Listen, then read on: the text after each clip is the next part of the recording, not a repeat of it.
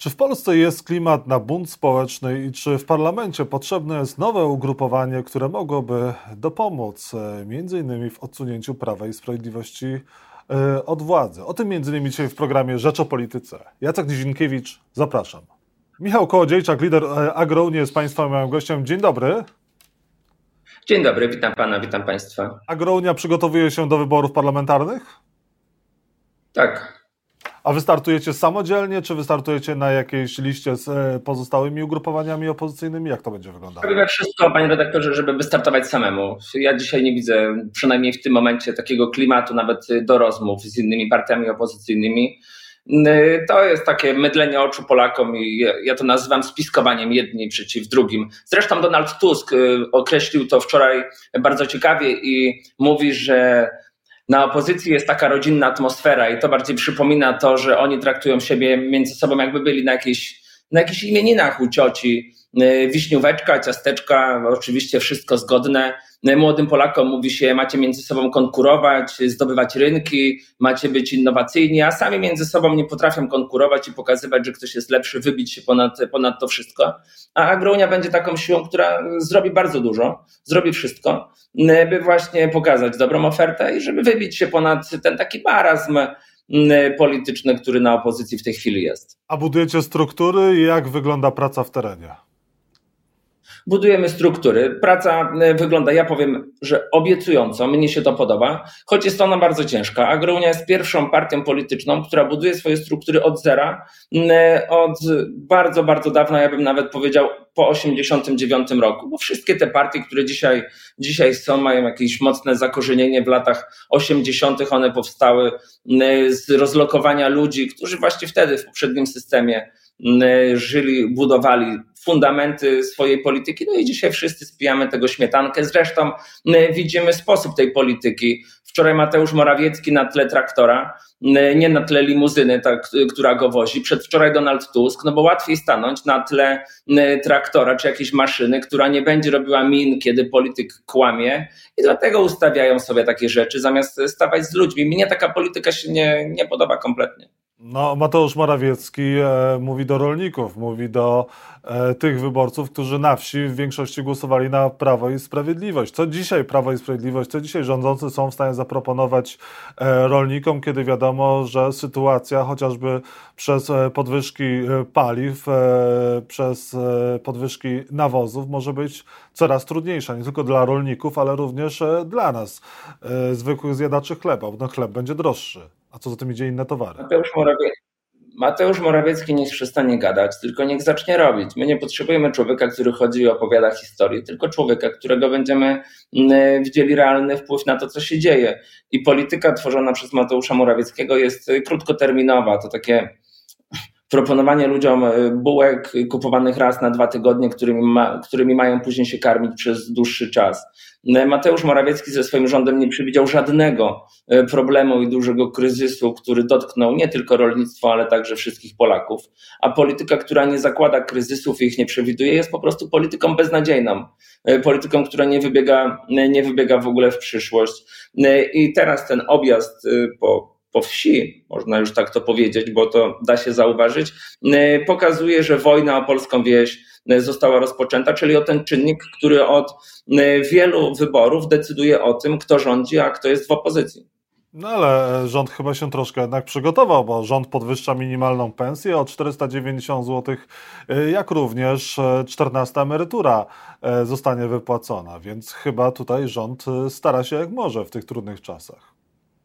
No i tutaj rząd pokazał, że społeczeństwo można podzielić nawet y, dodatkowymi pieniędzmi do emerytury. Chociażby rolnikom emerytura została podniesiona y, głównie o 15-20 zł, kiedy innym emerytom o y, dużo więcej, bo naliczono waloryzację emerytur w sposób, który dyskryminuje część społeczeństwa, szczególnie tych, którzy są rolnikami.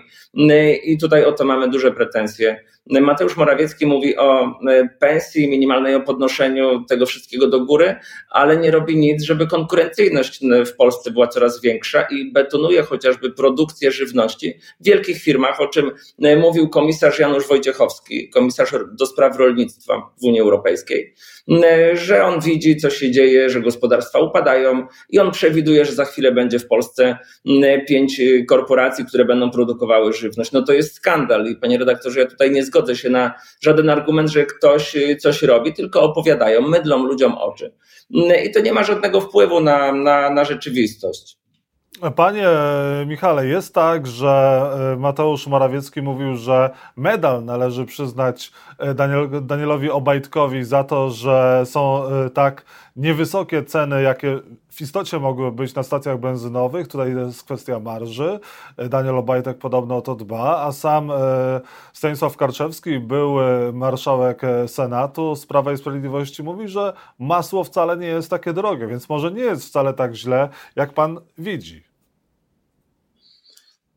Te medale to jedynie mnie dają jeden taki symboliczny obraz, bo ja widzę w telewizji tych rosyjskich generałów, którzy mają wypięte medalami całe marynarki i to chyba jest taki, takie zapatrzenie się w tą politykę propagandy e, w, w Moskwie. I niech oni sobie te medale przypinają najlepiej na czole, bo ludziom będzie się to wtedy E, od razu kojarzyć, że to są po prostu głupi ludzie i e, mogą się za błyskotki oczywiście tam kupować i sprzedawać. My w to nigdy nie uwierzymy. Paliwo jest bardzo drogie, ma bardzo duży wpływ na rosnące koszty e, produkcji, a masło i inne produkty, no to przecież każdy Polak widzi, że jest ta cena tak wysoka jak nigdy dotąd.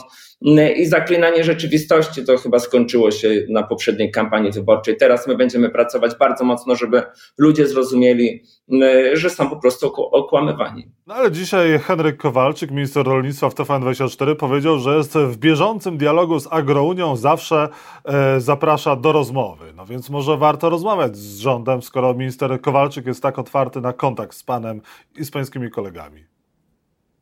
Panie redaktorze, porozmawiać to my sobie możemy w, każdym momencie, tylko nam chodzi o konkretne działanie. Ja słyszę te rozmowy polityków w telewizji, w radiu, gdzie mówią, że rolnicy mogli się rok temu ubezpieczyć od suszy w tym roku. To jest nieprawda, prawie nikt nie mógł. Zostały, zostały stworzone takie zasady, których nikt nie mógł spełnić. Ubezpieczenia poza tym są ciągle bardzo drogie. Oni mówią, że ciągle coś y, do czegoś dopłacają. Mnie się ta narracja nie podoba, bo wie pan do kogo dopłacają? Wszystkie do, dopłaty, do, do nawozów, do, do czegoś innego trafiają do spółek Skarbu Państwa.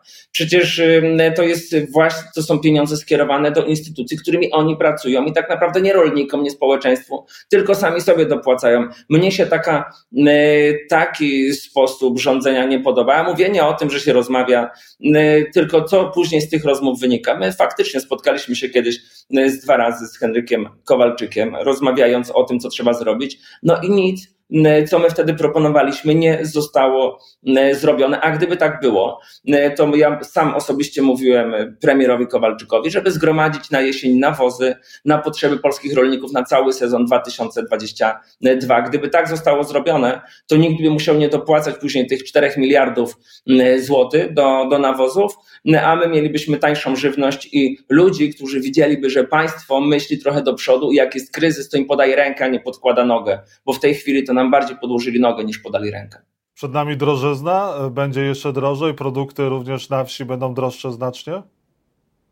Panie redaktorze, największy problem polega na tym, że te produkty na wsi są tanie, są rekordowo tanie, są tańsze niż w tamtym roku, a marże w sklepach wzrosły bardzo dużo i do tego mocno przyczynił się rząd.